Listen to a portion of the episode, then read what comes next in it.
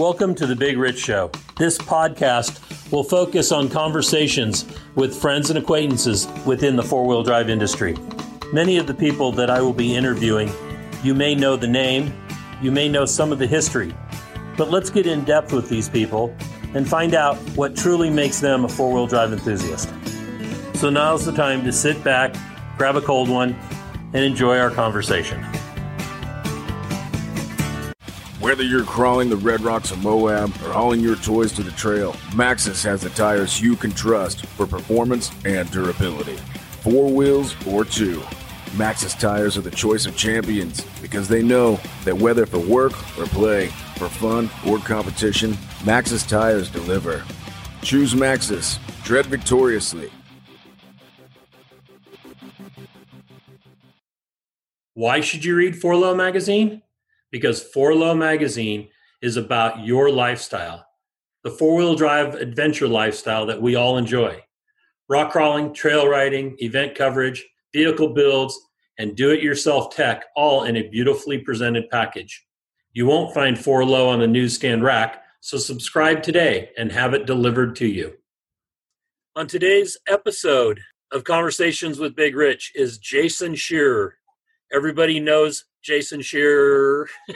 um, you've got a bunch of brothers out there. Actually, you have one brother. Um, in fact, I just was just saw him yesterday or Friday, and and getting your history on rock sports and how you grew up and everything. So let's start right there. Where did you grow up?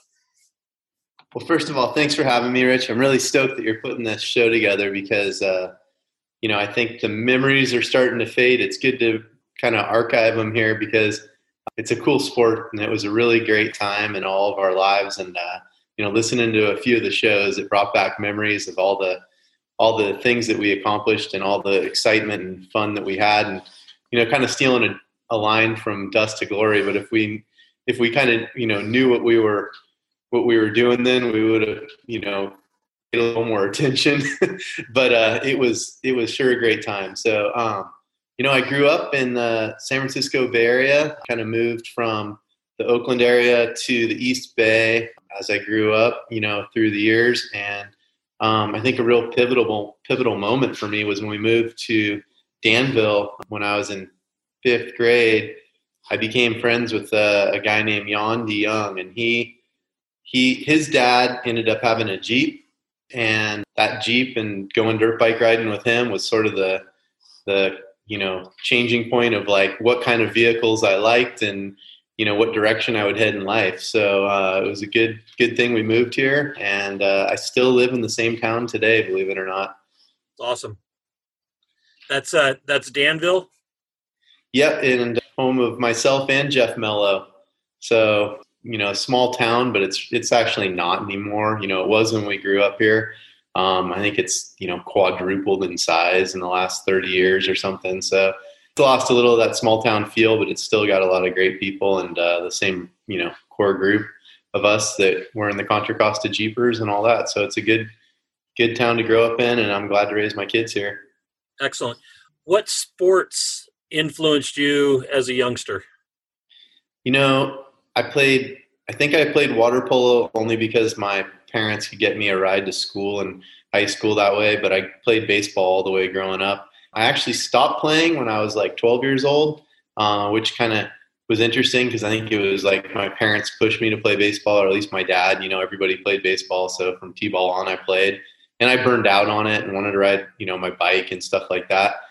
It was cool because when I went to high school, I wanted to play fresh, you know, play baseball. Like you're gonna try out for the baseball team and you haven't played in a few years, you know, good luck, right? And uh, uh, made the team, and he made a big commitment. Uh, he bought a pitching machine um, in a batting cage for me, and I'd hit a bucket of balls every day from like, you know, the end of my freshman year through my sophomore year. And when I tried, you know, started playing on my sophomore year, I had grown a lot. Like I had that big growth spurt, and was hitting a couple buckets of balls every night, and that thing at you know 80 miles an hour. And when I got to the regular games, it was like it looked like they were throwing softballs at me because I was used to seeing such a fast pitch. So uh, made it up to you know playing JV and then uh, varsity, but you know, it was it was cool. I got MVP. Baseball was like super influential in my life because I love the team. And I love the coaches. You know, got MVP and the Brother Jerome Award at De La Salle High School.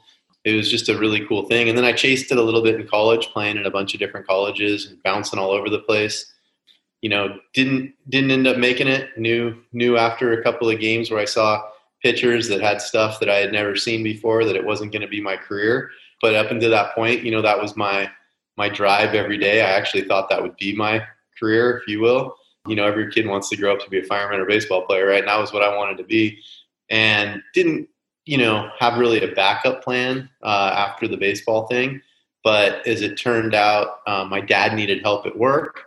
So I came home from school and helped him with work. Uh, he had started his own company and it grew to the point where it was doing well. And he ended up with some employees that that left, and so he said, "Hey, is there any chance you can come home for a semester and help me with work?" And I was like, "Sure."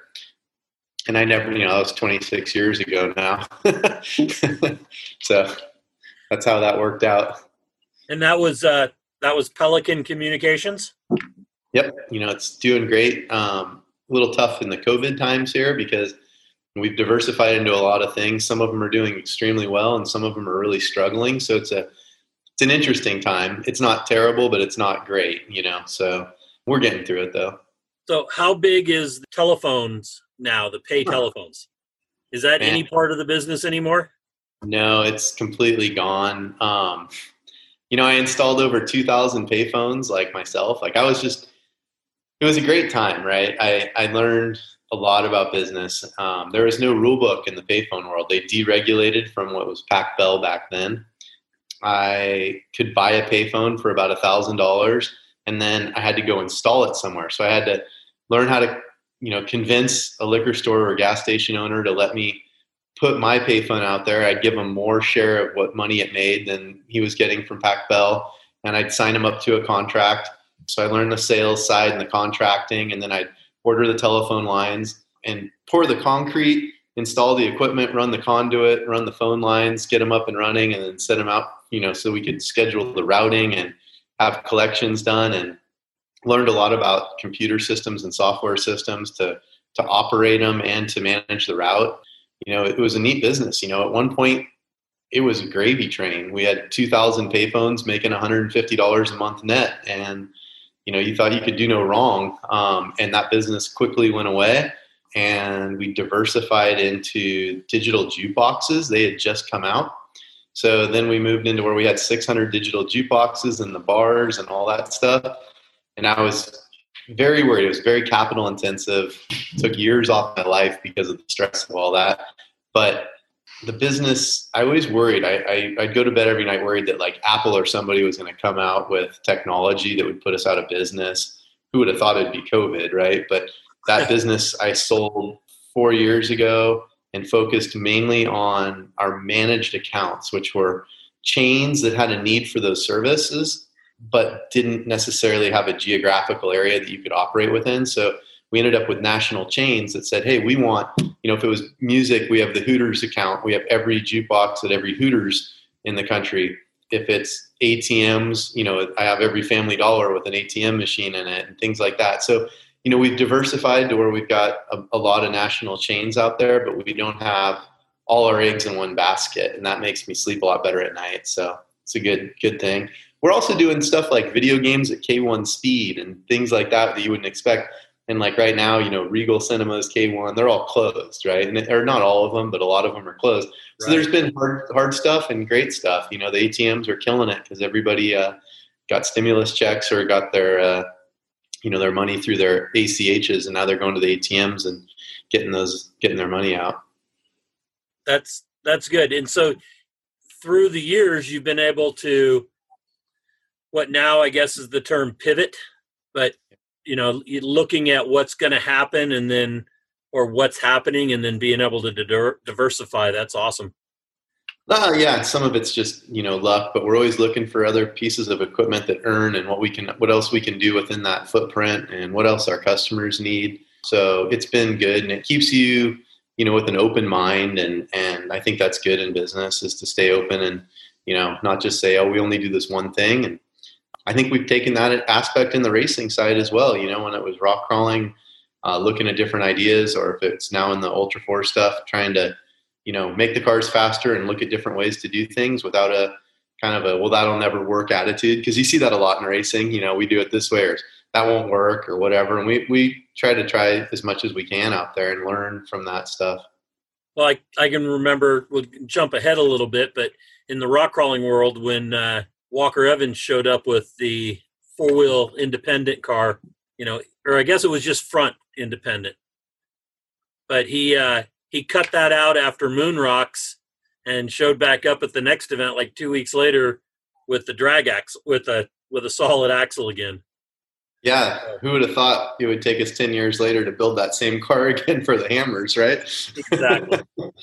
so let's find out a little bit about, you know, you said you're riding bikes, motorcycles, and bicycles. Um, my parents wouldn't let me have a dirt bike, so my buddy had a couple, and, and we'd ride his together all the time.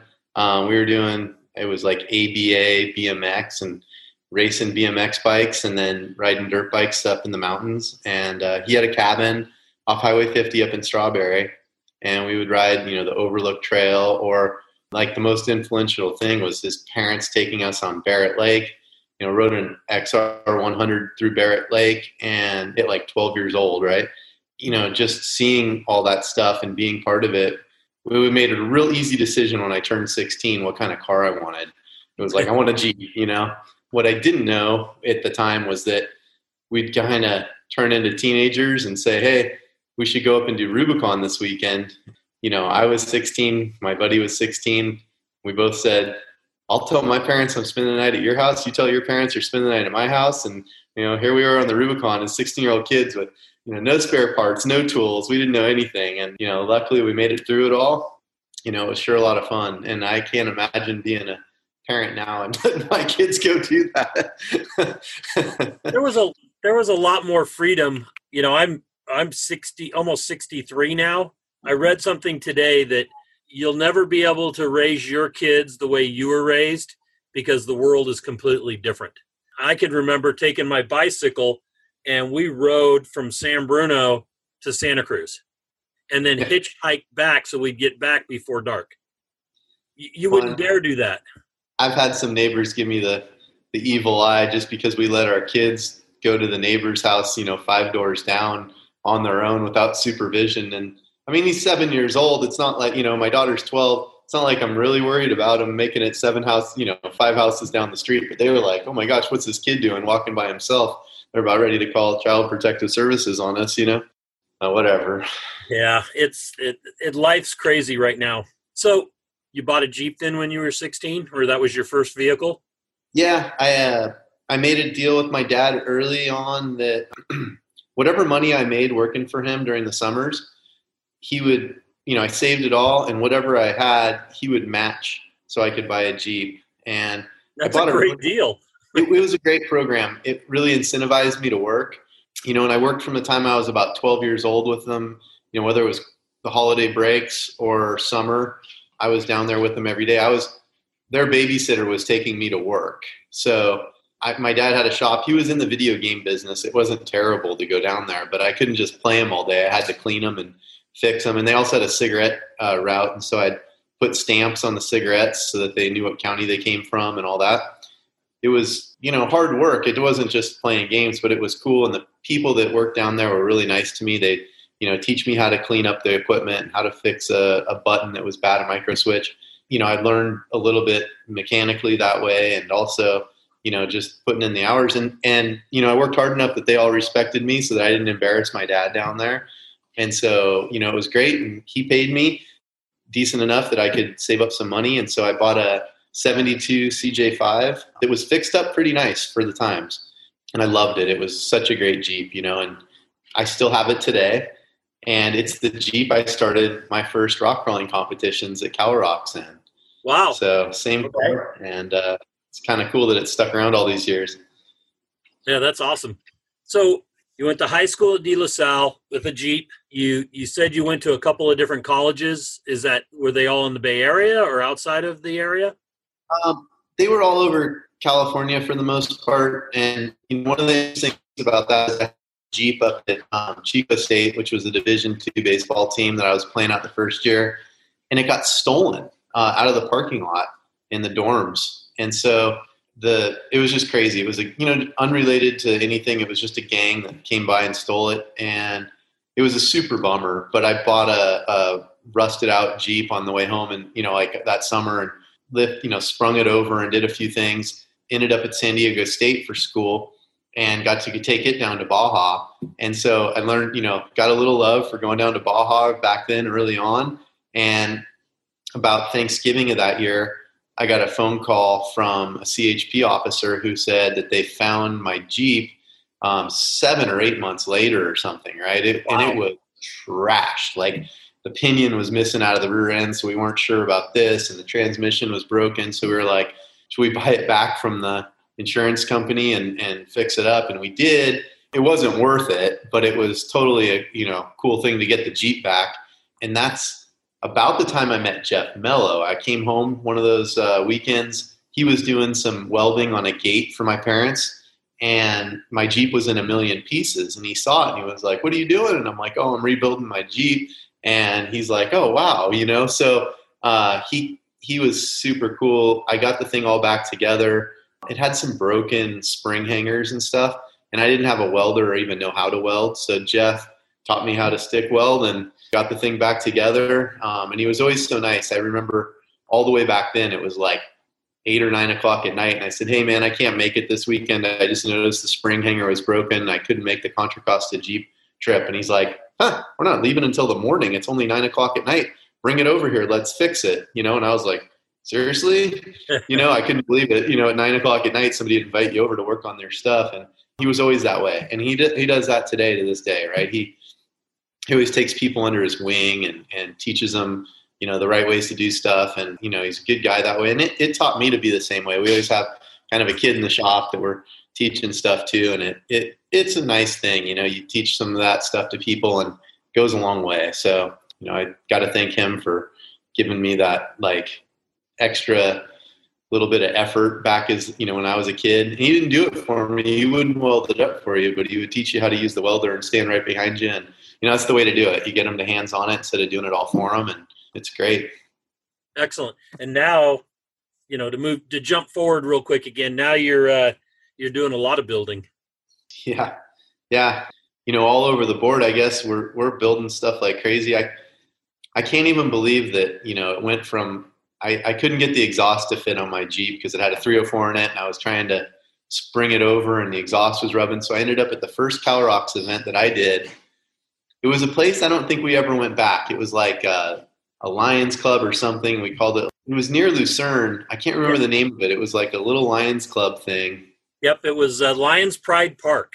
Lions Pride Park. Yep. And I had, you know, a T18 manual in there with the Granny Low, Dana 20 transfer case, and you know, stock axles in it and open headers. And I got on that first course, and the carburetor was causing me fits, and you know, I was ripping all the way around that thing. And, you know, I think we finished like one or two courses the whole weekend. That's it, you know, and it was just, I mean, the thing sounded like it was ready for the drags, drag races, but it was just going nowhere on the rock courses. And, you know, that was the first one. And that was the first season. I think, I think it was 2001, if I recall. Now I had spotted a little bit. I had, I had helped, uh, Bob Rice, who was in the Jeep Club.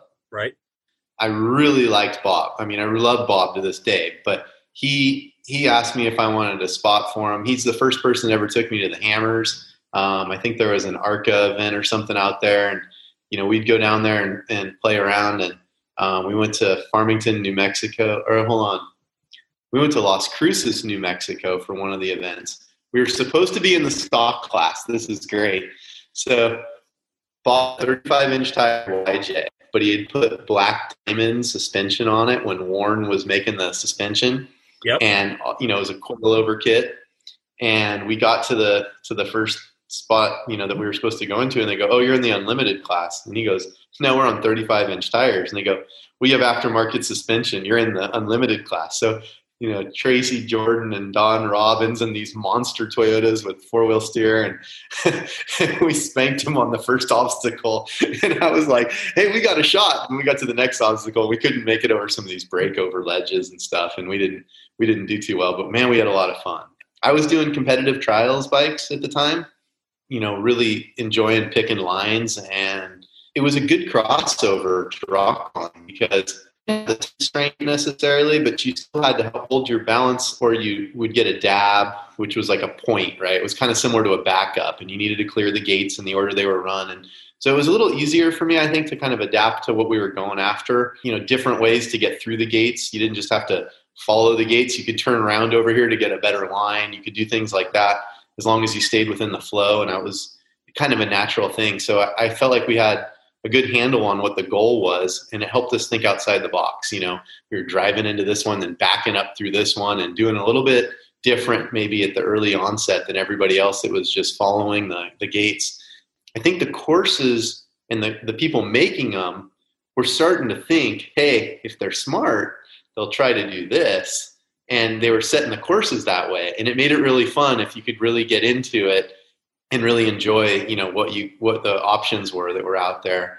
You know the last event of the first season was donner ski ranch which was kind of my home track if you will because we had uh, a cabin right there. At this point i was already dating dana. I hadn't gotten married yet but we were you know we were together and they had a cabin right there. So was really easy for me we we got up to donner that time you know, the Jeep was rough by the end of the season. I mean, it had been rolled over and smashed and had different colored fenders on it. And, you know, I had gone and put a, a Vortec V6 in it because it was fuel injected. I bought a transmission and Atlas from Advanced Adapters, got that in there. Met a lot of good people along the way, you know, welding up steel bead locks in my driveway. My, you know, neighbors stopping by that I, you know, know to this day because they helped me weld them up. And, you know, it was all kind of, you know, low buck and a little bit like not very fancy but we we had the suspension working we had everything steering correctly which you know back in the stock mod days it was hard to get stuff to steer even right so yes. we had the jeep working well enough that we ended up winning that event at the donner ski ranch and that was our first well it wasn't our first win and only you will remember this because there's probably nobody else that was around for this but you hosted what I consider to be the first rock race of all time. It Napa was Fairgrounds. Napa. God, I'm glad we're having this talk because I had forgotten about this until just now. I got there, I showed up, 35 inch tires, stock mod Jeep. Some guy in the parking lot looked at me and said, You're not going to make it through the course in that. and I was like, Well, we'll see, you know. And so we went out there, and I mean, it was brutal, right? And I, I had lightened it all up. I had you know, the Jeep was stripped down. So it was a really, really lightweight car, kind of Jesse Haines style in nowadays world of, of the Jeep stock mod stuff. And we went out there and we won. And I, I still have the trophy. It's like six foot tall trophy. You know, I, that poor Jeep though, it got smashed. Like the right rear corner hit a rock without the tailgate in there.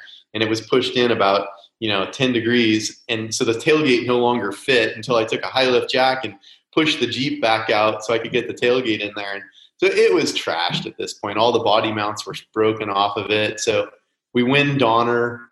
You know, it was pretty cool. Things were things were looking up, and we had started to get some interest from sponsors because we were doing well.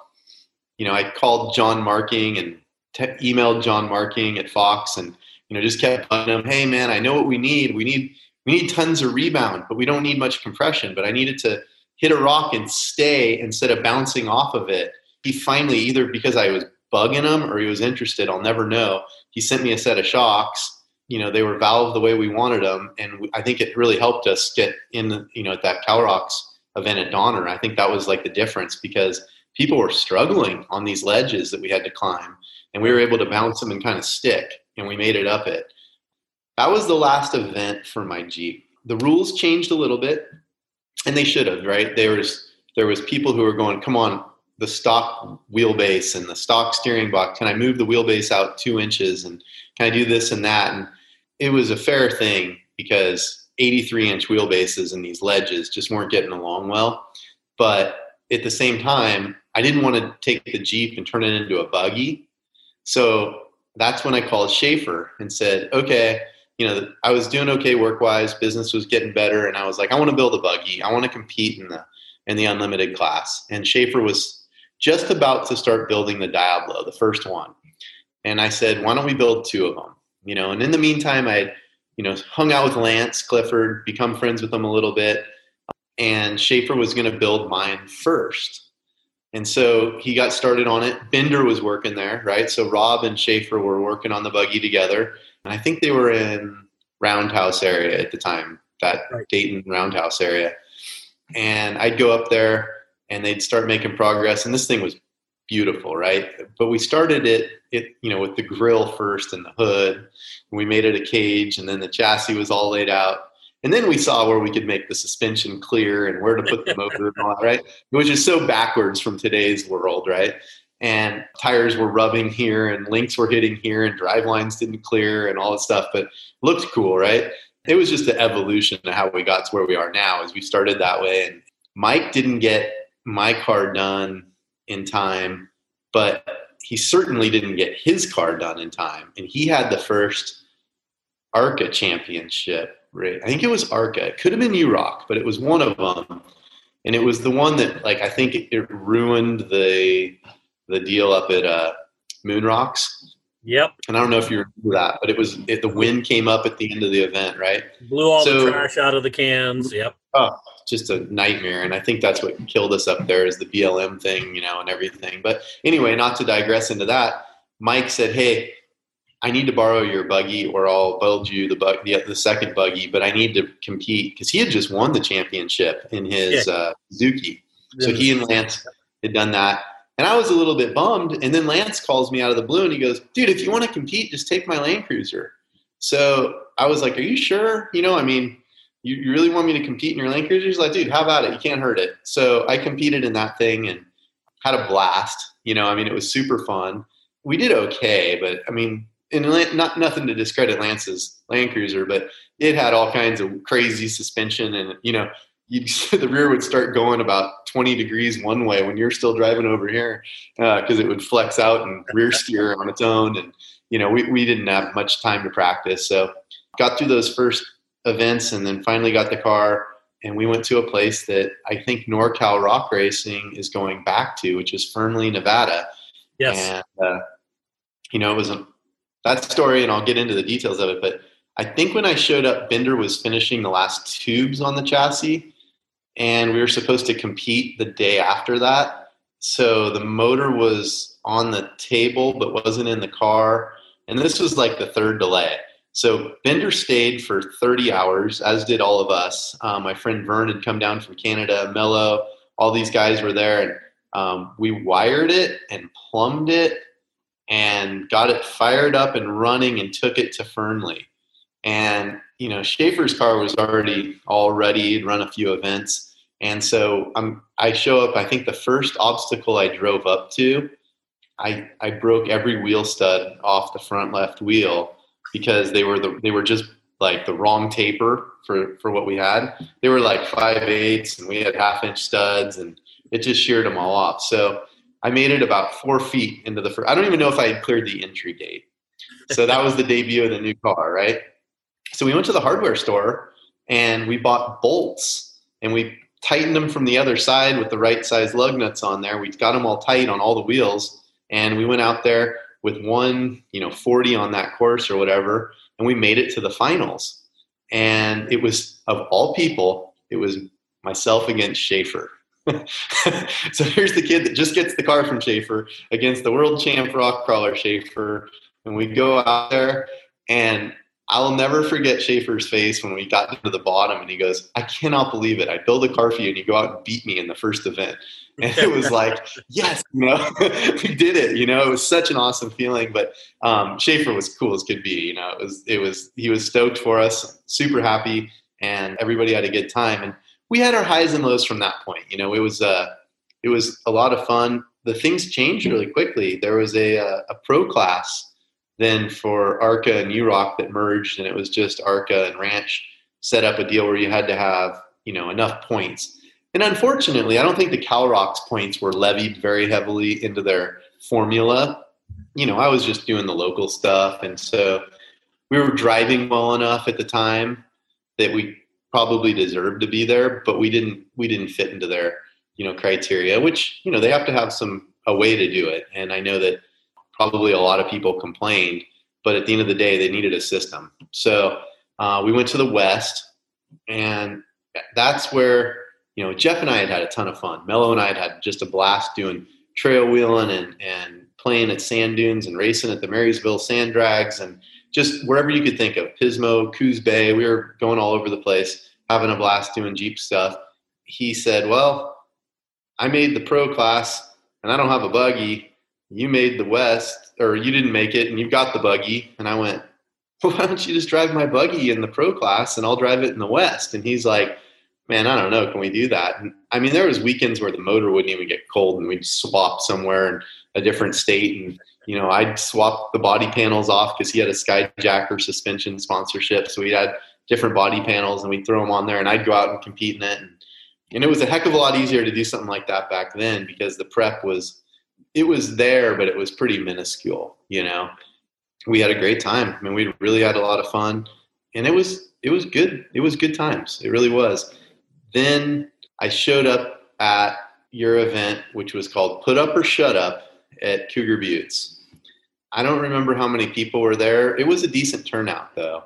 For anyone who doesn't know, I guess, to give the backstory on this, Put Up or Shut Up was the preseason non points race.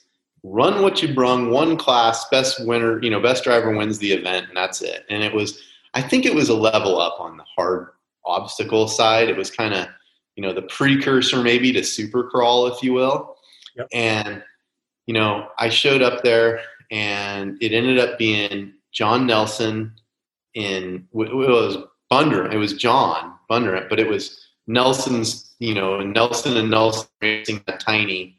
And here i am in my first event against those guys. So what you got to remember is i had the buggy for a whole year but i had never seen any of these guys head to head because i didn't make it into the pro class.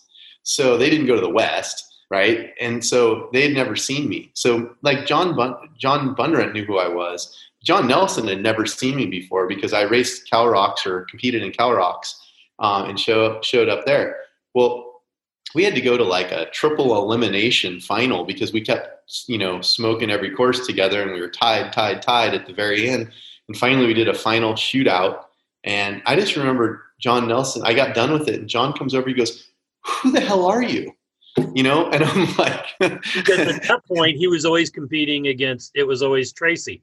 It was pretty much always Tracy. You know, you had a uh, you had a handful of other guys that could have won. You know, you had uh, oh, who was it that wore shorts everywhere? I Can't think of it. Shorts and flip flops. One of the guys from the the east. But you had you had Durham, and you had a handful of guys that were you know, they could have won any other any of the events if some of the stuff had gone their way. But he had never met us. Ken Shoop. It was Shoop. Ken. Yep. Yep. You know, there were some really good guys that were competing at the time, and of course, you know, you had Shannon Campbell and some other people out there that were winning events here and there. And um, but it was really Tracy was the you know Tracy and Jason Pauly and a couple of those guys um, were the top dogs at the time. And Bondurant came out and in Tiny and won just about every event for a couple of years there. And, it, and he ended up winning the next event at that put up or shut up. But I mean, it was down to, you know, I, he went out of bounds and it was like a rule change coming for the next year that you could do that, but he he really didn't win that event, but the rules kind of let him into it and it was like, okay, whatever. But that's where John Nelson sort of saw that I could drive. And when when John Bondurant sort of wanted to quit doing it, that's when Nelson was cool with me and said, you know, you want to you want to buy tiny or you want to drive it or what do you want to do? And we worked out something where I could drive the car and ended up buying it from them. And that was probably right about the time we were peaking, right? So like 2004, 2005, whatever that was. We were now competing with the big boys. We were, you know, doing better and better at each event and taking it really seriously. And Lance had become my spotter. Schaefer had sort of focused more on building cars and going to Baja, which was great. And we can segue to all that stuff too at some point in this because if Schaefer hadn't done the Baja thing, I don't think my career would have gone the direction it went because desert side of it was totally foreign to me except for liking to go down to Baja. I had never driven or ridden or been in anything that went fast through the desert. Not that Jeep speeds were fast, but you know, I hadn't been in anything faster than a pickup truck. So, you know, it was uh, it was cool that that all happened. But buying Tiny was was one of those pivotal moments that sort of changed everything for me because we were now competing against Tracy and at the top level. You know, we had a lot of success. We we I think that 2005 event that they had in at SEMA was sort of the it, it, in my opinion i think that was the highlight of rock crawling like that was the event that put us on the map parking lot of sema man-made course and everyone at sema going wow i can't believe they're driving up that i mean it was it was quite a display of our of our skill you know our racecraft at the time i know that there was some cool events out there and everything and it wasn't necessarily the best obstacles or really anything that was like it, it was the biggest showcase. It was the biggest show ever. You know, I think that night I always remember like Todd Tenenbrook from Fox. Now he's uh he's got his own tuning company for shocks and everything. But I always remember he said I had gone to a bunch of rock crawling events. I had never jumped up and down and screamed at the top of my lungs before until that event because you know that final and that event was it was crazy, right? And and you know BZ and Tracy. It was Tracy and I at the end at the shootout. We had something go wrong with our car, whether it was sabotage that happened in the parking lot or whatever happened. We showed up, you know, to the first obstacle in the shootout, which had been pushed till like eight or nine o'clock that night, and the car sat from the last obstacle at two in the afternoon. But when we got into the obstacle, somehow the regulator on the air pressure for the lockers, the screw was all the way screwed out uh, we tried switching bottles in the beginning. You know, we couldn't get in the entry gate. Uh, we weren't sure if the time had started because we hadn't actually broken the plane, but we swapped bottles. I was carrying a full size power tank on my lap at this point because we had tried a little bottle and it didn't make it work. So somebody handed me a full size power tank. You know, I've got a 10 pound bottle on my lap and I'm trying to drive through the obstacles. And once we decided that we couldn't get the lockers to work, I was like, well, the front right tire is spinning. So if I pull the front right cutting brake, maybe the front left will differentiate and get some power. So we got through the first of the obstacles and we were we were pegged. We were on full tilt. I mean, tires were spinning. Tires were getting taller because they were spinning so fast trying to get up stuff. And I was pulling cutting brakes and pulling, you know, moving stuff. And we got all the way through the course. And unfortunately, we had taken one or two too many backups to get the win because we went into the obstacle with the lead we didn't win, but we were the fan favorite by a long shot. We walked out of there and, and you know, it was cool. We had such a good time. I, always remember that like night, you know, just being such a awesome thing. I just, it was like we were, we felt like it was starting to get to a bigger and bigger career in racing. You know, things were really looking up. We were kind of, you know, I know Tracy won, but we were kind of the top of the game right then and there. Like we felt like we were getting the sponsors, things were growing. You know, you had so much interest from from BF Goodrich and you know Fox and everybody was like, all right, this is this is cool. And that next you know couple of years, it sort of stagnated. Um, it didn't keep growing. I got a great story for you. You'll love this one. I know I've been talking a long time, so you can. No, keep going. We, we were we were competing in pro rock. I think it was like CalROCS and then We Rock right in that same time, and then UROC, all of them and we were using Tiny for all the events. And Lance and I had an event that came up, and I think it was probably 06 or 07. It was 07. And I didn't know it. It was in Farmington Choke Cherry, but we didn't know it was going to be the last UROC event of all time. Like it, it was, but nobody knew it at the event. So I was leading the Pro Rock Championship. I couldn't, I had to go to the UROC championship as well, and they were on the same weekend. You know, there was there was a rock crawl pretty much every weekend back then in the in the when there wasn't winter. I was leading the, the pro rock championship, and I knew if I finished like in the top three or four, we could lock up the championship. So I was like, well, the UROC events on Friday and Saturday, right? They never competed on Sunday, but the Pro Rocks on Saturday and Sunday. So maybe we could get from from Farmington to Cougar Buttes from Friday night, or sorry, Saturday night after the UROC event, drive all night, and then compete on Sunday. Well, get one day in, right? So we get to Farmington. We're in the motorhome or the trailer. I had a trailer, you know, a Forest River trailer with the buggy in the back. It was great setup. And my father-in-law goes, "Man, I wish I had gone with you." And I said, "Well, just fly into Farmington. We'll come pick you up." So we went and picked him up at the airport and that was his flight got in around midnight. We were supposed to compete the next morning at 8 a.m. Well, he got there, and the next thing you know, he's like, "Oh, let's you know, let's have a drink." And 10 turned into 20, and the next thing you know, you know, he's doing his thing with you know that Steve-O does in there, and I've got rap music on. We always listen to Andre Nickatina, right? So it's four in the morning of our truck singing every word at the top of our lungs and somebody comes out of their trailer and goes, "Will you turn that?" And they said some explicit words and then shit off.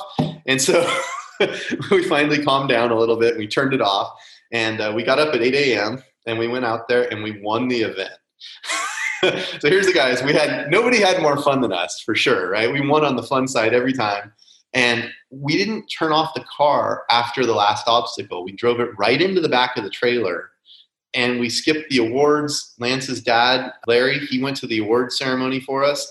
We weren't even positive we had won because there were still some other guys on courses, and we peeled out. We drove all night.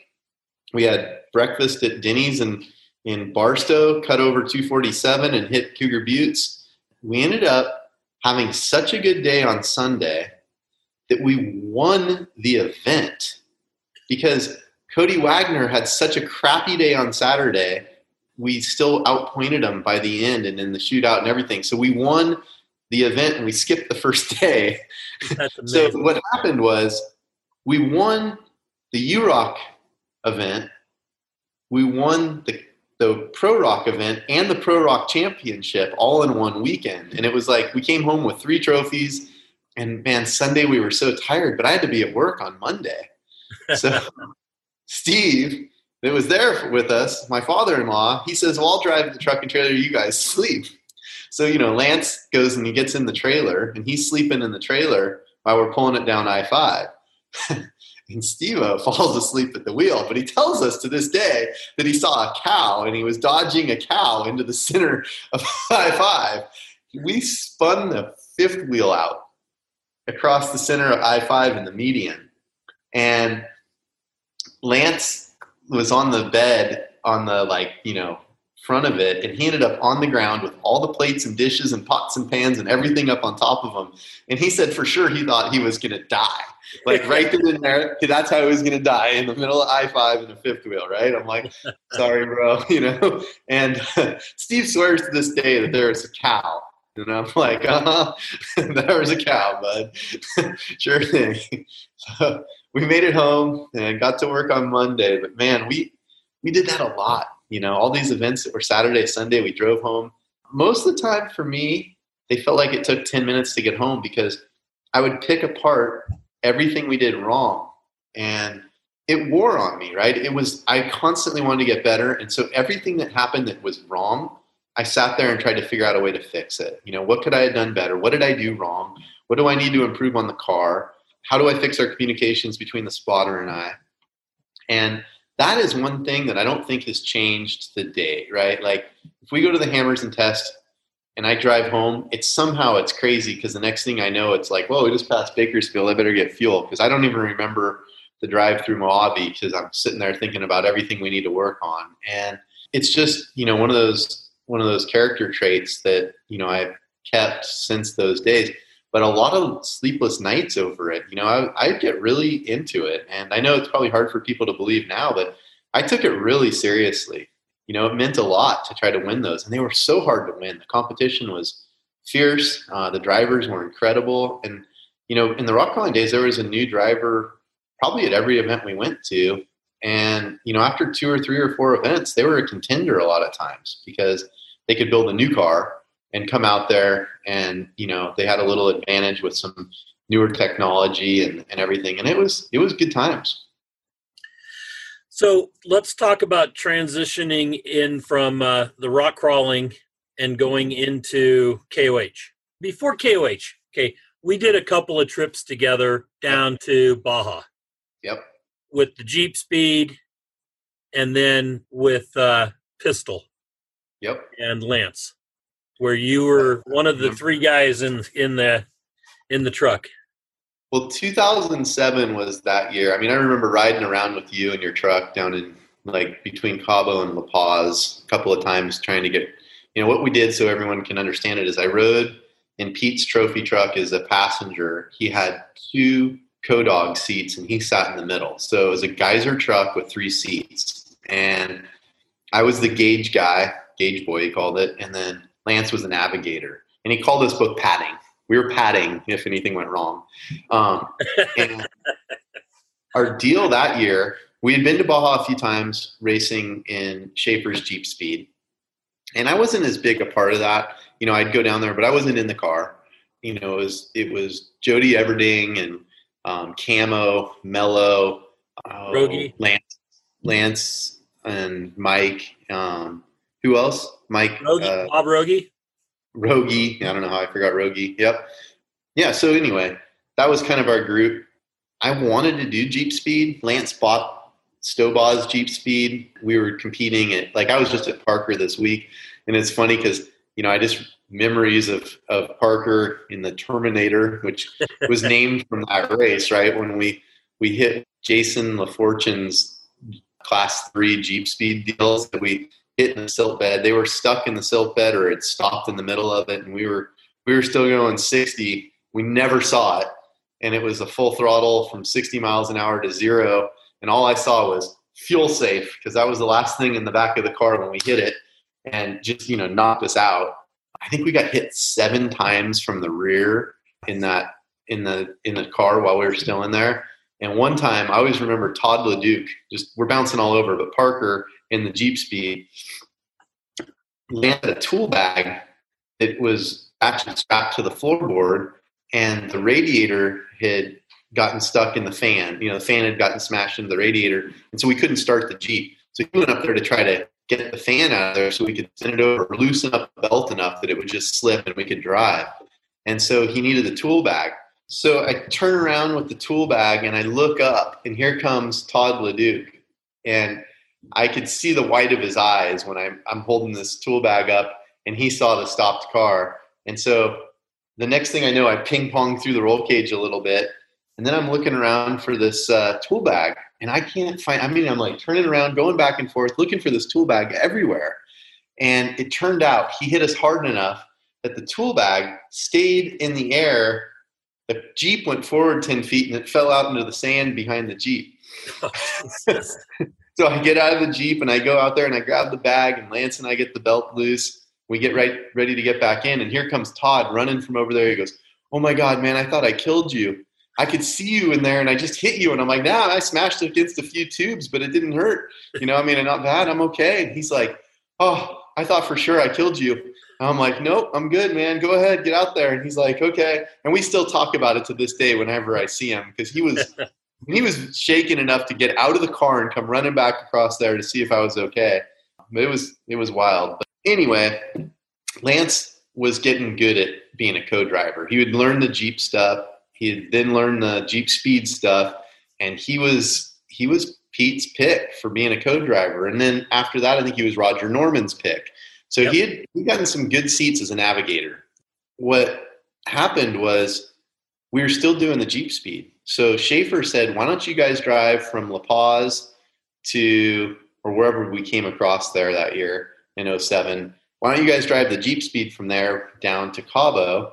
We'll get it to you, but you'll be done with the trophy truck and have already been able to get back up. So we were like, okay, that works. So, you know, except that what they forgot was it was like 16 hours in the trophy truck we got to that hotel, man, we were smoked, and we came in fourth. So we came in fourth in uh, in trophy truck. I mean, that was a pretty. I think that was Pete's best effort in the thousand. I mean, I know it was. Yeah, um, it was. That was a hell of a race. Everything that happened, not only on the course for you guys, but for the for the pit crew, just getting there to each stop. Yeah, it was nuts. Yes. And so, for those of you who don't know, Pete's got like two trucks. One of them has the trailer hooked up, and the other one's doing the fueling and has the spares and the tires. And they have to leapfrog each other down the coast.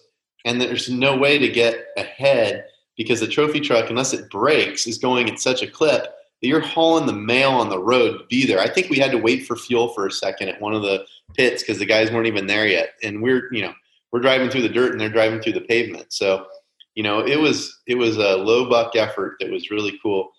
Something happened in that race. You know, Pete doesn't Pete was gave everyone a hard time, but he loved everybody, but he gave everybody a hard time and some people he liked more than others, right? So he doesn't know me very well. I bought the seat. It was five thousand dollars to buy the seat, and I get in his truck. Um, I had ridden, I had pre-run with him in Harbor Freight, and when I got in the actual trophy truck, you know, we rode around in Ensenada to make sure everything was good. But we basically had never been in the vehicle before the race, except for up and down the street in Ensenada. So we're starting to head out of town. We go through the wash, and I look down. Now, you got to remember this, this is an important part of the story. Back then, they didn't have qualifying. You picked a number out of a hat kind of deal. Right. We drew first.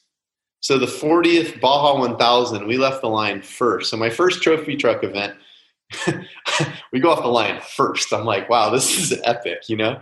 And it was. I mean, it was quite an honor, but you also get, you know, all the booby traps and all the stuff and everything going. Well, I'm like watching the gauges. It's all I've got. I've got gauges. It's not like I'm navigating and doing a bunch of other stuff. And I'm watching the temperature gauge and it's bouncing up and down. And I'm like, that's not good, you know? Um, so I told him when it got to like 220, I said, "Hey, Pete, you got 220 on the water temp. Unfortunately, the problem is it bounces back down to like 160, and I have a bad feeling that we got an air bubble in the cooling system. I've been pretty familiar with that stuff, dealing with rock crawlers and you know all the different engine combinations and moving radiators around and not getting them bled out. We did a lot of that crap in the rock crawling days. So Pete goes, okay, keep an eye on it. If it gets to 230, let me know. And what I didn't realize is that he was so cool, calm, and collected about that that he was looking, he knew it was bad. He knew he had a problem, but he kind of acted like, well, let me know if it gets to 230. In the meantime, he's driving around looking for groups of people on the race course that had water. And he sees somebody with a five gallon jug of water and he pulls over to that spot. We hop out of the car, we pull the belts off. Sure enough, he had a AN fitting um, on a radiator hose that had come loose. So we, we, tightened it up. We filled up the water. He ran over there while we were tightening the hose, got the guy's water. We filled up the radiator. We got passed by like 25 trucks. I mean, we gave up all the starting position and adjusted time, but we got back in there, and I'm thinking this guy is going to be pissed. I was completely the contrary. He said, dude, you saved her race and you saved the motor. Thank you. You can ride with me anytime you want. I was like, wow, right on, man. You know? So he just had a good attitude when the pressure was on. We ripped down the coast. You know, we had Chad and Ron Stobaugh and you and Lance stayed like in the car the whole time, or pretty much the whole time, and they just time. changed drivers. Yeah. And that night before this all happened, when Pete got out and then Chad got in, there's some crazy stories in that one that night too, because Robbie's on your tail with just a dangling light, and he's oh, trying to follow you guys yeah, Robbie misjudged what time they need their lights, and he had smashed the rest of his lights off. So coming down from Mike's, which is a gnarly road coming down Mike's, you know, Sky Ranch there, he's on our donkey. And then we, I kind of talked Chad down. I'm like, dude, he can't pass you, even though he's right on us. Just drive your race, bro. There's nothing he can do. If he passes you, he's in the dark. So he's following you, and he wants you to go fast but don't let it affect your line. He can only stay behind you in the dark. So he did. He held it together. He drove really, really well. Um, Stobaugh didn't drive so well. I love him like a brother, but oh my God, he got in the center seat and he had never driven the truck. And if you're in the middle, your sense of left and right you'd think would be like, well, it's really easy. They're equal. No, he decided to shift off to one side. So we were like two feet off the line everywhere for the first like 30 or 40 miles. Unfortunately, that section had cactus all the way up and down it. So I had cactus all throughout my fire suit. I couldn't move. I, I, could barely pick them out. It hurt to move. It hurt to hit bumps. I was pulling cactus out of my fire suit for like the next 300 miles. Um, and I don't think I ever got them all out. And, and I also had something else that was funny at that race. He Pete made us wear a head and neck restraint, and nobody was doing this. This was unheard of. But Pete said you got to wear a head and neck restraint. So I, we got R3s back in the day, which I still use today. Right, I still run that same R3, and I had to buy a helmet with the tethers. Back then, the helmets didn't even have the attachment points. So I got a helmet, but it was one size too big. And I'm thinking, whatever, it's no big deal, right? Well, the R3 would stop and my head would slide in the helmet. And I knew it was getting bad when I had fluid running down into my eyes, but I had blistered my forehead from the front to the, you know, all the way across. And that my head would slide in there until that whole, all the skin peeled off my forehead. It was like so gnarly, but you know, in the heat of the moment, it didn't really matter. It just sucked at the pool the next day. Um, and so, you know, we, we did really well you and I jumped back up. I don't remember what happened to the Jeep. Schaefer decided to drive it, right? Something happened. Or did we Yeah, I don't remember what it I don't remember what happened to the Jeep, but it we didn't have to go back. Or and we still won. You know, somebody else won. somebody else must have taken over then. I think yeah, we got to a certain spot on the road and I feel like they had already passed us or something. I don't know. But we didn't get back to them in time, which showed they had a pretty good pace or we had stayed at the hotel too long. I don't remember which, but one way or another, we it all worked out. And so let's talk about how that influenced King of the Hammers. So I just ride in a trophy truck in November. You got December, January, and then February is King of the Hammers. And Jeff Mello said, "Come ride with me at King of the Hammers." I was like, "Okay, cool." Didn't know too much about it. Kind of missed the post on Pirate that talked about it, you know, and wasn't super into it at the time. I wasn't super into pirate right then. I was busy working and everything was going on at once. I was into pirate every day for years and years and years. I just happened to miss a little bit for like a six month segment with work. And I, I get invited to go down there with Jeff. And I was like, this is it. This is what I want to do. You know, it was rock crawling and desert racing. And yet it hadn't gotten blown out to trophy truck dollars and I was like, we could do this. I could build a car for this. So I fell in love with it. I mean, you know, even with the air shocks in Jeff's car and watching how well he drove it and how it, it made a difference to be a good driver through the desert. And then when you got to the rocks, being smart and picking good lines and, you know, tire management and all the things. And I'm like, okay, this is cool. And I, I'm in. And so something happened in rock crawling. We had a pro mod class that had picked up a lot of steam. A lot of people were building pro mod cars. Top guys said, you know, the moon buggies have kind of ruined the sport a little bit. And so a bunch of people were building pro mod cars. And I was like, all right, let's build a pro mod car that we can use for King of the Hammers. And we'll build it with an LS7. We'll build it with Spider Tracks lightweight nine inch axle housings as opposed to like you know Dana 60s and you know everyone was running. Well, I mean, God, I went from a Volkswagen to an LS7, so it was a big change that way, right? And um, you know, we we got to the Shannon Campbell built it. We built it in a week down at his shop. You know, it was a big thread on Pirate because we built the car sort of with Lance there filming it, and people got to see how good Shannon was at fabrication and Don, right? Like, um, and Nick, you know the whole the whole Campbell Enterprises crew, how they built the cars. They all had and, their own little thing to do. Yep, and they they built that car in a week, and everybody was blown away. Right, it was an incredible feat. It might have taken a little bit longer to actually get the car. I had never driven it, but we were we were at the We Rock at uh, Perris in Paris, California, right? So yep. we we go to the parking lot. I think Tech was at the um, Home Depot with the Hooters. That's there. when you raced that dude. we take it out of the trailer. I've never driven the car. And some guys come by, drag racers come by, you know, and this is like Street Outlaws, you know, 2008. Um, and they show up in the parking lot with their, you know, blower motor Mustangs with nitrous and, you know, big slicks, tub rear wheels, wheel wells and everything. And they, they go, where's the, where's the, uh, uh, you know, I think they said, where's the sprint car race or something? We're like, no, these are rock crawlers. And they're like, really? Like, okay. And Shannon goes, hey man, you want to race? And I'm like, what are you doing, Shannon? Shannon's like, you want to race right now? And the guy's like, yeah, we'll race you anywhere. And so we, we set up a drag race in the parking lot. So here's a car I've never driven before. I remember. Dana in the passenger seat, and we belt up, and I'm like, "Hey, I don't know if we should be in four wheel drive or two wheel drive, but whatever. Just be careful because it might like you know go off the course, and who knows what the steering's gonna feel like. Like, just be careful, right?" And she's like, "Be careful! I'm in the passenger seat. I can't do anything." I'm like, "All right, let's go for it." So we line up side by side, and God, we take off, and that thing was so freaking fast. It was 2,950 pounds and had an LS7 in it, and it smoked this Mustang.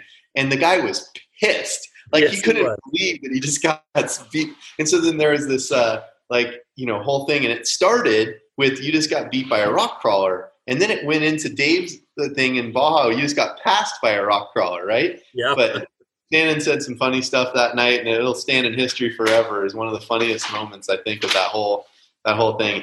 Unfortunately, the car wasn't much of a rock crawler. I think we had compromised too much to make it a, a good, you know, pro mod car, and so I went right away to. Uh, I think I went back to Schaefer's shop, and Bill Coons was racing a seven truck, and we looked at it and we said, you know what? This is the perfect rear suspension. This is what this car needs in order to be able to go fast at King of the Hammers because the rock crawling setup had, and you probably, you know, don't think about this stuff, but you mount your links above the axle housing for rock crawling so that you could get that ground clearance. And it would fight, the suspension geometry would fight itself. And, you know, it's just a terrible setup to, to try to go fast in. And we were learning, we didn't know about going fast but I just I could feel it binding up. I mean, it was eating the Heims out of the thing, and it was like, all right. Schaefer cut the car off at the back section there. I mean, the tubes weren't even rusted yet, and we were cutting them off and redoing it. We copied Bill's truck, which was a wishbone suspension and you know three link kind of setup, and, and it worked great. Um, I I called Fox and said, "Hey, I'm, I need bypasses and coilovers to copy this thing," and they're like, "You'll never make." a rock crawler go fast in the desert. It's a waste of time. I actually had to buy the shocks. So, you know, I, I bought the shocks and uh, I think in the meantime they had wanted to try some bypass air shocks and we tried them and that's where I lost Lance. Um, the bypass air shocks didn't work really well. I was trying to make it go fast and he was scared to death in the passenger seat. He finally said, let me out of this thing, man. You're to kill us.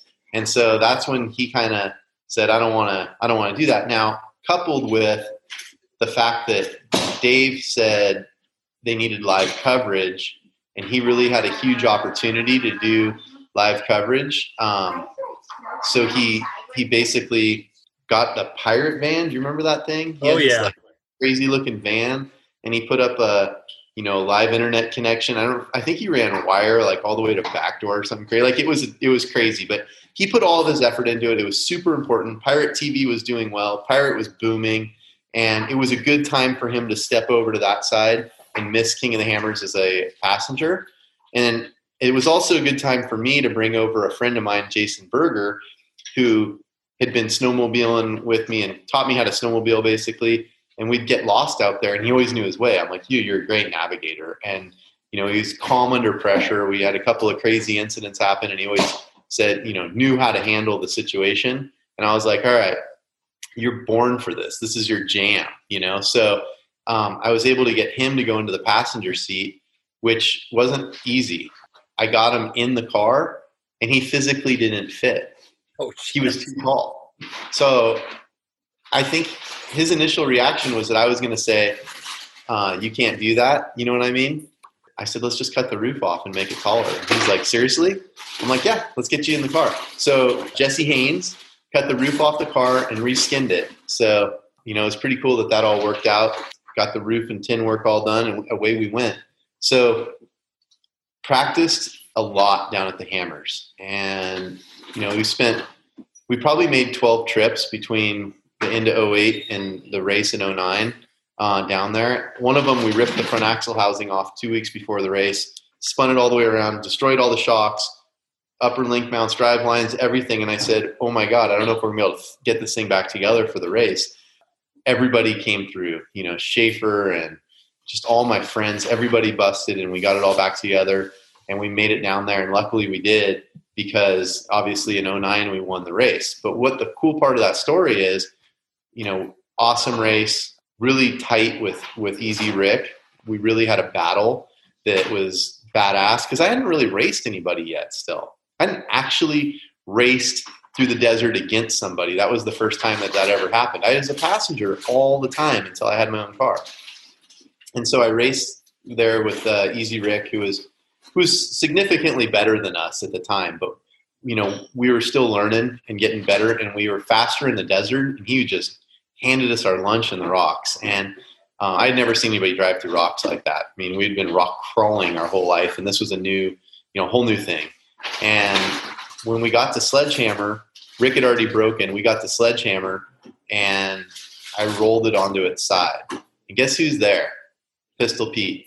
He comes over to the pass to the window, the driver's side window, and he goes, "We're going to roll you over. The guys are going to push you." And I said, "No, I think there's no outside assistance." He goes, "We're not fixing your car. We're just pushing it back on its wheels." And I, I said, "I don't know if you can do that." And he said, "Get on race ops and find out." So I clicked down to rate, you know, Weatherman or whatever we were on back and then. I think I don't know if KOH, you know, was out the, the channel now. But I get on there and I, I remember them saying, "Yeah, passengers can, you know, uh, spectators can roll you over." And man, that thing was on its wheels before the sentence was finished. And we finished up the rest of uh, Sledge, and we went on to win the race. And that was Pete paying me back for saving the motor in Baja. Like that whole thing came full circle, and we got that win. So that was pretty cool. And then I think the rest is history. We haven't we haven't stopped breathing that KOH you know dust for 12 years now or 13 years now, and you know it's been it's been a great ride I miss the rock crawling, but I can only only have so much bandwidth, you know. Right. Yep. So it's all it's all fun stuff though. Well, and we just had our we just had our We Rock finals. We had to move it from Farmington to Cedar City, and we had 59 cars, which is biggest that we've had since housing downturn in 08, 09. And then uh, we had 16 unlimited cars, all rear steer, and it was a phenomenal event. Phenomenal event. Awesome. I, that it makes me so glad to know that it's still happening and doing well and thriving because it is such a great sport and it's such a great time to you know like see it pop, get popular again. I think you know the last three or four years to see the rise of it again is awesome. I knew i got a chance to go back and do it again i think three years ago. Pulled i think we pulled bill Coons' old car out of a field and uh, got it running again. We went out there and it wasn't quite ready for competition, but we still had a lot of fun that weekend. And I think what, you know, if the guys that are competing today watch this, they're so much better today than they were back then, you know, and I think that it's incredible to see because, you know, we were probably as good as we were back then and we got it, we got it handed to us and they were significantly better today. You know, I think if I had Tiny, I'd be a little more comfortable. You know, you hop in somebody's car that you don't know every intricacy of. But I drove Scrapper or the copy of it of Cody Waggoner's and still wasn't quite, you know, up to speed with what it takes to still win those events. Uh, it'd be fun to try again, you know, and I think seeing some of Jesse Haines's cars and everything, I'm like, man, that would be fun to have one of those, you know, and go out and do it again. Yeah, the the level has of technology in the rock crawlers has just in the last three years has just gotten blown out of the water. Just amazing what what Jesse is doing and and a couple of the other guys that are doing that are building cars that are very similar. You know, the the super lightweight, everything's going smaller, smaller, smaller. There's a guy building everything on with because of the portals being able to build with samurai axles and a little, you know, 1.1 cc motor or something. You know, just stupid lightweight and small, but it's crazy. Wow. And they'll probably be electric and lithium powered in no time. And Tony K will have been right. Yeah. Just, uh, what, 12, 14, 14, 15 years ahead of his time. yep. I saw him on TV today. He was uh, on uh, one of Trent Palmer's videos doing his uh, shocks for the, the STOL planes, and I happened to run into him at one of the uh, one of the rallies they have for I think it was in Livermore. They had a, a fly in and he was there and he walked me around and introduced me a bunch of people and it was cool to see him. So it's cool that he made a, a name in airplane suspension after you know the rock crawling stuff. I saw him in uh, in March in Texas in Gainesville at a STOL event. He was there. It was Doug Jackson, one of his events, and it was it was awesome to see. Here's all these rock crawlers and rock racers and everybody, you know, at a fly-in an event. So it who would have thought that you'd have Doug Jackson, who never knew Tony Kay during the rock crawling days, and they end up with their worlds colliding, right? Yep. And so then us Doug, right in the middle. yeah. it was kind of crazy. Doug and I got to know each other well down in Baja four years ago when we ran um, the Class 11 bug. I guess it was. It's coming up on five years right now, but it was the JT's. You know that it was the Project Elf that yes. moved along, and he purchased that, and we raced down there, and we hung out. And, you know what a good dude. So um, that was the year that I met Adam, which was my crew chief for the last two years. So, you know, we've just it, the people you meet and all the stuff that happens and how all that stuff goes around in a circle is just crazy. You know what I mean? Oh, absolutely. I really appreciate all the opportunities that I've been given through the rock crawling and then Vora, owning Vora. Um, that's how I got to go to Baja the first time was with Jack Seipolt and BFG and that w- happened to be when they were shooting Dust to Glory, so 2003, and then going down, you know, with you guys and Pirate, and then with Pistol Pete, I helped Pete for a number of years. I remember one time we had a beach house. You guys had a beach house outside of Ensenada, and everybody was getting hungry. And you said, "Hey, Rich, why don't you go get us some uh, El Pastor tacos from our favorite taco cart?" I go down there and and I said, "How many to get?" And he goes, "Well, whatever you can get with this." And you handed me a, a handful of cash. You know, it's like a 30 minute drive down there. I stand in line, and I figured out how much I needed. And the guy goes, "How many tacos?" And I said, 200.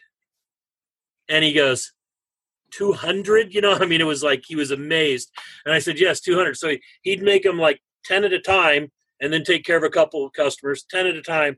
And I can remember I came back with that bags full of El Pastor tacos, and for like I don't know, there was probably uh, there might have been 15 guys at the house or whatever, but man, we ate a lot of El Pastor tacos that night. I remember that. I've done that a couple times now. You know, random tits in the middle of Mexico, and I'm like, here, how much for a hundred bucks? And they're like, a hundred dollars? I'm like, yep. They're like, oh, we'll feed all of you guys. It's like, it's the best. I love, that's the part of Baja that you just gotta love, don't you?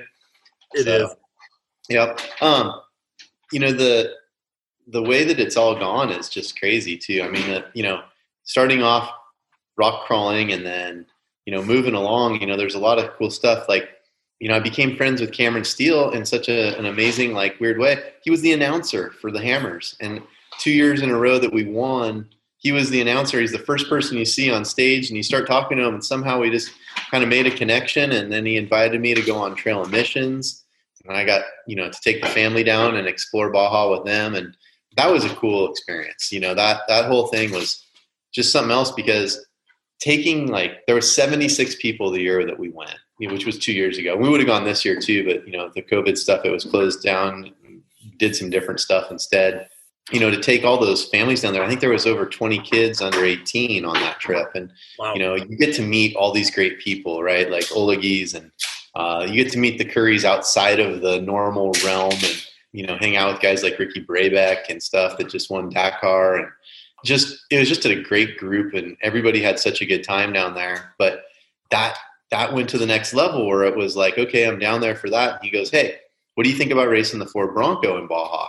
you know you want to be part of that effort and i was like heck yeah so one opportunity that can open a door for another you just can't believe and you know here i just got back from parker doing a 1500 mile durability test in the bronco r you know besides it being 116 or something it was a great time. And you know you're starting to learn the next level right? There's 10 ford engineers there and they're getting data points off of cars. I mean they literally have load sensors on parts and they're seeing what the loads are between things and you're going wow. So like you know i don't know where it's going to go but the the technology is you know there right now for them to get data and be able to tell us what we need to do to build faster cars. And you know it's going to take a while to get them to learn the data and then be able to know how that transmits into what the next logical step is. But it's cool that it's happening because, you know, there's just, it's not that it's not being developed, but it's being developed by people who don't have all the other resources, right? It's, it's owner builders or builders that are engineers, but they need to build the cars to make a living. They don't have unlimited resources to come in and engineer and engineer stuff until they're like, okay, cool, this is what you need to do. You know, we're seeing that develop right now, and it's pretty pretty interesting to see it all go down.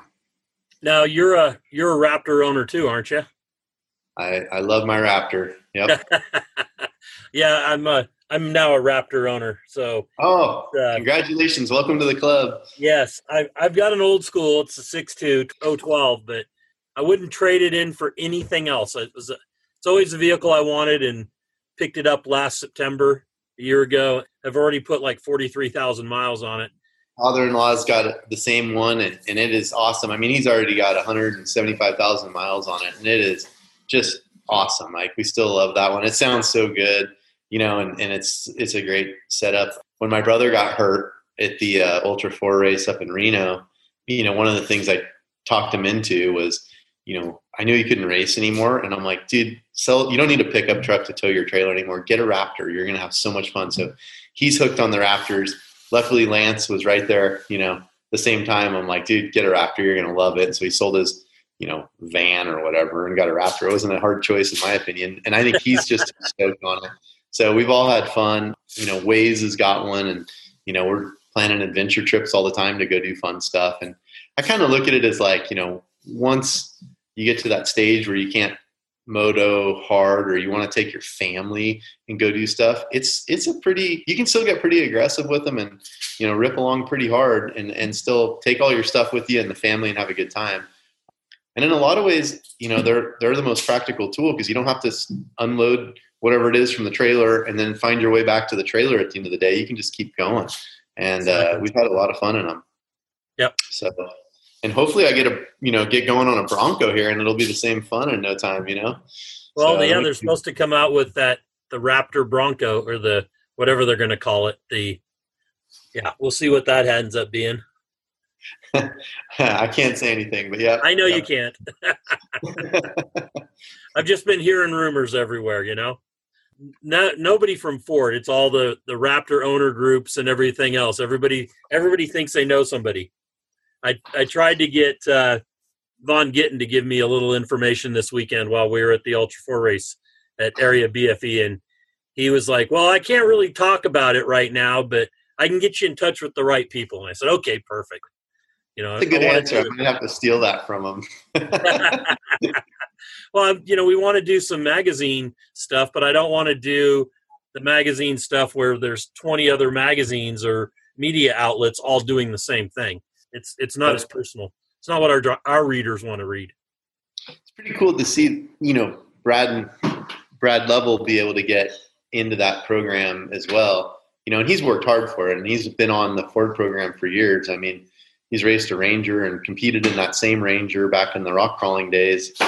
I feel like that's got to be one of the oldest cars still competing in in a good way. Like he's managed to keep that thing going from I can't remember which year, Rich, but that thing's been around for a minute. You know, he's sure done a lot of neat stuff over his career from rock crawling. You know, I think there's quite a few people that can say that, and he's one of them for sure. But it's cool to see him be part of the program. There's a couple other people that are going to be involved in it too that are that are you know in that same realm of got their start in rock crawling and are moving along with the sport as it's progressing. So, yeah, I interviewed uh, Shelby Hall and she was part of the race program. She's not sure where that's where you know she's the same way. Lips are sealed. You know, I know that she's doing I don't know what you call it product testing, but you know she goes out and and does some things with them and stuff. But you know she uh she learned off road racing from one of the best. You know, her sure. Yeah, I think their film's coming out really soon too, a documentary about her dad, and I want to see that the moment it comes out. So you know, I think um, it's available this week. Barbara Rainey, I think, posted something up about it being available on pay per view now. I think it's it's if it's not today, it's you know it's this week. So yeah, you know I'm looking through my phone to see if I can find out when because I know she said something, but uh, uh, I don't see it. But it's definitely. Oh, here it is. It premiered yesterday. If you're interested in watching it, it's the part of the Breck Film Festival. So if uh, you know people want to check it out, check out the Breck Film Festival, and it's on their uh, site. But yeah, it's uh, it's cool that they did that. And she's a heck of a driver too, so it'll be it's a good team. You know, we're going to go down there. I think Cameron Steele, myself, Curt LeDuc, who you got to get on the show. I know he only did a couple rock crawls, but he's Won. And he yeah, won it. won. He's won and he won it right. Yeah. He goes, I'm Um, not going to go to another one because I won. That's all I need to do. Yep.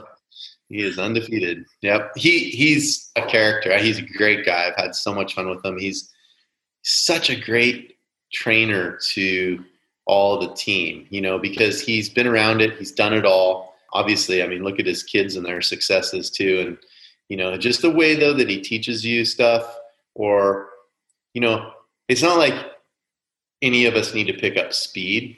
We all need to learn how to respect sort of a stock class vehicle in the desert, right? We you get sucked into this, you know, 800 horsepower through the desert thing, and the next thing you know, you get into a, a vehicle that's got sort of its own happy place on speed, and you have to learn how to drive it. As he says, he's got a great saying on everything. He says, uh, you know, it's not like you drive it to your limit, but you drive it to, oh, let me think how he says it because it's so good. But it's a Curt LeDuc saying. I'll have to think of it here. If it comes to me, I'll bring it back up. But he right. he he has got a great tact about the way he handles things and, and the way he drives. We drive very similarly, which makes me really comfortable when I'm in the car with him because, you know, the way he is hard on the brakes, gets slowed down and then goes through stuff as opposed to like breaking weight early for it and rolling up to it. You know, he's got that same style and the way he approaches a corner and everything. So you you know, you can see what he's going into and you feel like, okay, this guy's, you know, he's ahead of it instead of it stuff kind of coming at him. He's doing some instructional driving for people at, at the same time through Driven. I know he's working with those guys to uh, take Ford engineers and different people out and teach them how to drive the Raptors and things like that. And they're using Johnson Valley and places like that. So he's doing training and, and he's it's a perfect fit for him because he's such a good trainer. Um, and then Johnny Campbell is leading that effort for us with running the team. And, uh, you know, he's the logistical expert of all logistical experts. I mean, he has it dialed and, and, you know, um, it's pretty impressive to see how he, he orchestrates it. Look You how know, many how many championships he won for Honda. Well, I mean, we all call him 11 times. So I know he's won 11 1000s, you, you know, overalls or something like that, which is pretty unbelievable. He's just the greatest guy to hang out with too. Like it's like an honor to be able to hang out with him, you know, to have him on, and just to be part of that team is like a dream come true. So I'm very, very, very fortunate to have had all those doors opened up just in, uh, you know, from kind of from doing well and, and meeting the right people at the right time and, and seeing the stuff unfold. It's, it's really cool. So, um, Well, I'll, I'll say you have the right personality too, because you're you're easy to get along with. You've always been a gentleman, even when things. I mean, I can remember sometimes I'm not going to bring them up that where things kind of went sideways at events, but you were always you've always been a gentleman, and you've always been a great ambassador for the sports, so for rock sports in general. So, you know, that's that's that's why you get these kind of opportunities. Well, it's nice of you to say. You know, I think that's uh, good. Good parenting as a kid, or something. They taught me to always be respectful, and you know, I try to instill that in my kids too. You know, it's crazy though. My daughter's competing in the horse stuff, and she's got that like passion for it, and uh, she gets all into it. And I'm like, oh boy, here we go. So we're we're doing that stuff on the weekends, and you know, she's she's super into it. Like as much as I was ever into the racing, she's into the horse stuff and a lot better than boys. So I'm happy. So True enough. So, is there anything else that you want to touch on? What do you What do you see for Jason Scherer in the future? Just uh, is there anything particular you haven't done yet that you want to do? Yeah, there's a few things. Um, you know, I started my own line of products for the for the Jeep crowd at first. You know, kind of a race quality Jeep thing. And it was really kind of in a response to the fact that there wasn't a Poison Spyder left in the market anymore, making kind of the higher quality stuff. And it's it's really taken off. I mean, it's it's crazy to see, but people who want to build a nice quality part um, are still out there. You know, there's still a lot of people who are who are totally happy with just having it look like it's ready to go, but there's still a group of people who are like, you know what, I want that next level of performance and stuff. And it's a cool relationship. You know, I, I've got a couple of people in the industry that I've built the race cars with that are doing, you know, the SolidWorks design on everything, and we're putting out all of our thoughts on paper and getting them out there. We're like, okay, here's look at how cool we can do this and this and this and we're not sitting there saying that you know cost is our basis it's more what other kind of attributes can we build into these to make them nice? And uh, it's a great relationship with LaserNut because they do all the laser cutting and welding and you know the quality of it stays really high with with cody's relationship there. You know that's been going well. Obviously we're going to branch into this bronco stuff with a relationship that we've built there. And so we've got parts coming out for those. And it's neat that that's something that we're able to you know get the drawings early and work on the parts early because we're going to go out and do the testing and we'll know what's what needs to be there and we're branching into some suspension parts on you know things that we'll find out and, and through our durability testing on that stuff we're like aha look at this you know? So it's neat that we're we're at that stage i think from a product development side. I still enjoy that you know um, i've luckily the campbells showed me how to build the cars years ago because it became as much of a passion to build them as it did to race them. And, you know, I'm not the best fabricator, but I really have a passion for, you know, trying to design the part to make it faster. Um, there's people who are awesome. I mean, like the Dan Trouts and, you know, Keith, you know, Keith at uh, Get Bent is doing all the, the fab for me today uh, on stuff as we switch my car over to a Ford engine and things like that. So, you know, I've got good people that are, are surrounding us to build good cars, even if I'm not, you know, the world's best. I, I can I can fabricate stuff and weld stuff up, but it, it, looks like it got done at my, you know, house. But it's still, you know, it still works. It's functional. It's just not the artwork that those guys create. And, you know, I've had fun with that. But I do have a, a hankering to either build or find a way to get into a trophy truck with the technology we've learned in Ultra 4. And, you know, there's some guys that are really switched on in Ultra 4 right now. You know, I think this weekend we watched the race where, you know, you saw the Gomez's and Horschel battling it out. And I think Joe Thompson is, you know, on the top of the game and Horschel's right next to him uh, as far as, you know, builders that are getting the cars to that next level. And I think it's interesting because, you know, in trophy trucks, there's like one game in town on the all wheel drive stuff right now.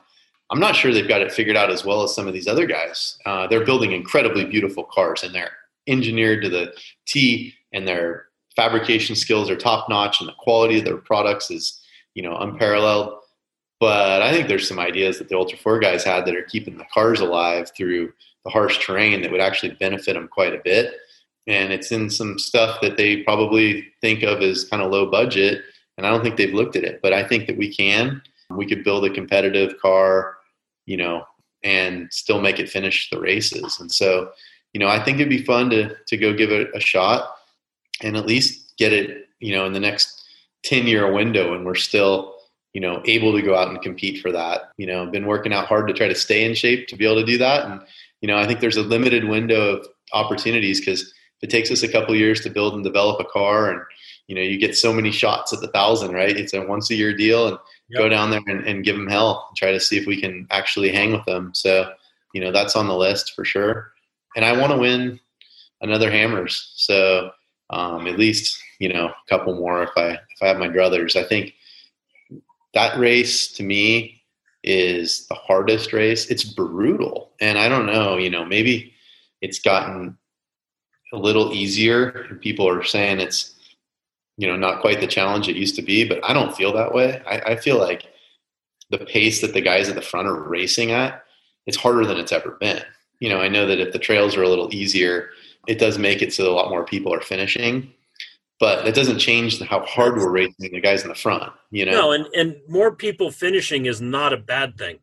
You know, the cars are better, the parts are better, the prep is better. The trails might be a little easier and more blown in, but we went from seven miles an hour to nine miles an hour in the rocks, and they didn't get any softer when you hit them. So it's, you know, it's we're just we're just going a little faster, and you know that's got its toll on a whole nother level of parts. And I think it's cool. And yeah, more people are going to finish it because there's just more more depth of, of vehicles and more preparation. And you know, you're never going to have the situation where guys hadn't run it before like they have now. It's it's going into its 13th year or whatever. Jeez, it's going into like its 15th year or something, right? So it's been around for a minute, and people have kind of figured it out. So it's going to have a higher finishing rate it, over time, just like the thousand does. Yep. Well, I want to say thank you so much for for coming on conversations with Big Rich. There's some things like I I told you beforehand that you know I always learn something about people that I interview, even though I've known you for so long, and you know we've been down to Baja together and all that kind of stuff. When you do do the trophy truck thing, I would love to cover that in the magazine, especially since I know it'll be all wheel drive. I'd like to be part of that in whatever small way I can help. So well, keep it in mind. Have to go down there with us and, and enjoy it too. You know that I've sure had a lot of fun with you over the years. I think you know there's been. I know there was some people who were competitors and they couldn't get past the promoter competitor thing. We've always just had a great friendship. You know, I was competitive, but I wasn't. Uh, I wasn't ever at the stage where I was going to blame somebody else for something that happened from a volunteer judge. You know, I I looked past it and said, "Hey, man, it's a judgment call. The guy made the wrong call. It's just the way that the cookie crumbles." And I never got into that. Like, you know, took it too far. And I know that was hard for a lot of people, but I always respected you and the job and the effort that you put into it, that Little put into it, and, and even Shelly as you know the time moved on with you know over the years and and how hard you worked at it because it is a lot of work setting those courses and getting everybody checked in and, and doing all the stuff that you guys did. And I don't know if you guys got enough credit for putting all those together and, and finding the venues and orchestrating it all. So I know as, you know, from all the years that we did it, I always appreciated it and uh, had a lot of fun. Um, met some of the greatest people in my life from it. So, you know, really a, a great time for me. I hope to be able to do some of it again in the future someday, but glad to see it successful still um, or again, or however you want to look at it. And I'm really happy for you too, Rich. Well, thank you, Jason. And uh, say hello to the family for me. And yeah. uh, again, thank you so much for your time. Well, yeah, cheers, you guys. Thanks a lot for having me on. Okay, thank you. If you enjoy these podcasts, please give us a rating. Share some feedback with us via Facebook or Instagram, and share our link among your friends who might be like minded. Well, that brings this episode to an end. Hope you enjoyed it. We'll catch you next week with Conversations with Big Rich. Thank you very much.